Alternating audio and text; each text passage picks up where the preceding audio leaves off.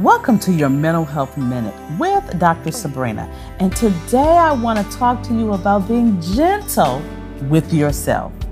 One, understand that there are good stressors that exist and do things to motivate your good stress. Then examine your stressors and how your body responds to stress. Next, navigate your physical, mental, and spiritual health.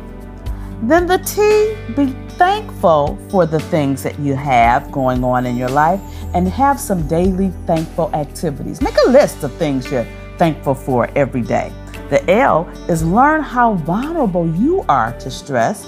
And when you know your vulnerabilities, you can control it. Don't let it control you.